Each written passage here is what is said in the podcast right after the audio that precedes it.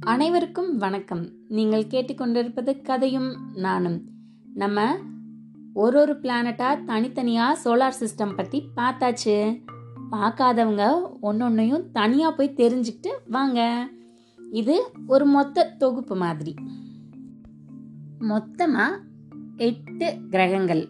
Pluto வந்து இப்போ தான் டிராஃப்ட் பிளானட்டில் போய் சேர்ந்துருச்சு இல்லையா? அதனால இப்போ இருக்கிறது எட்டு கிரகங்கள். இதில் நம்ம வாழ்ந்துட்டுருக்கிற பூமியை பற்றி நமக்கு நல்லா தெரியுதோ இல்லையோ? பூமிக்கு நம்மள நல்லா தெரியுது. எவ்வளோ முடியுமோ அவ்வளோ நம்ம படுத்துனதுக்கு இப்போ ரிட்டர்ன் நம்மளை பண்ணிகிட்ருக்கு இருக்கு பூமி. சரி இதுக்கப்புறம் சூரியன் பக்கத்தில் இருக்கிற புதன் மெர்க்குரி அதுக்கப்புறம் எப்போவுமே ரொம்ப சூடாகவே இருக்கிற வீனஸ் வெள்ளி அதுக்கு அடுத்தது நம்மளோட பூமி. அதை தாண்டி இருக்கிறது மாஸ் செவ்வாய்.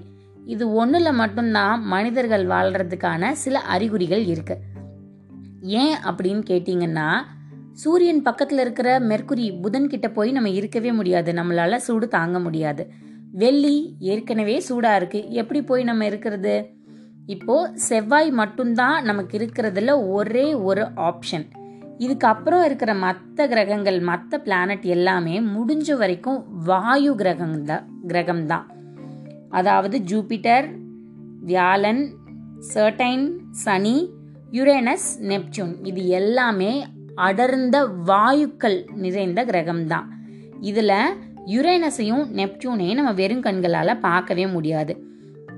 இது போக நம்ம எப்பயுமே நினச்சிட்டு இருக்கோம் சர்டைனுக்கு மட்டும்தான் அதை சுற்றி வட்ட வடிவத்தில் ரிங் ஃபார்மேட் இருக்குது அப்படின்னு.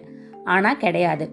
ஜூபிட்டர் சர்டைன் யுரேனஸ் நெப்டியூன் இது நாலுக்குமே அதை சுற்றி வளையங்கள் இருக்குது மற்ற வளையங்கள் எல்லாம் ரொம்ப டிம்மாக கம்மியான லைட்டில் இருக்கிறதுனால நம்மளால் பார்க்க முடியல. சர்டைனை மட்டும்தான் தூரத்தில் இருந்த டெலஸ்கோப்பில் இருந்து பார்த்தா பார்க்க முடியுது.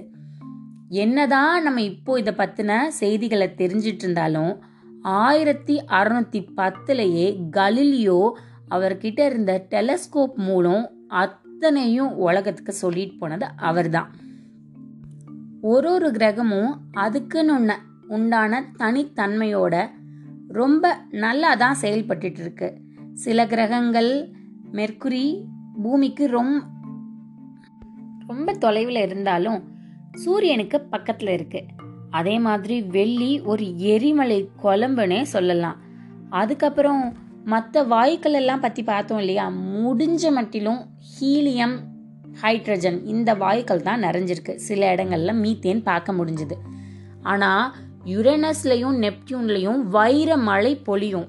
அது நெப் மீத்தேனில் இருக்க கார்பனை எடுத்து மின்னல் அதில் வர இதோட சேர்த்து கறி ஆயிடும். கறி ஆனதுக்கப்புறம் நமக்கு தான் தெரியுமே கறி ரொம்ப நாளாக உள்ளே இருந்தால் வைரம் ஆகிடும்னு அது மாதிரி இருக்குது நம்ம இருக்கிற பூமியை நம்ம பத்திரமா பார்த்துக்கணும் இதை விட்டுட்டு மாசுக்கு போகிறோம் ஒன் டைம் டிக்கெட்டுக்கு கூட ரெண்டு லட்சம் பேர் அப்ளை பண்ணியிருக்காங்கன்னு நம்ம கேள்விப்பட்டோம்.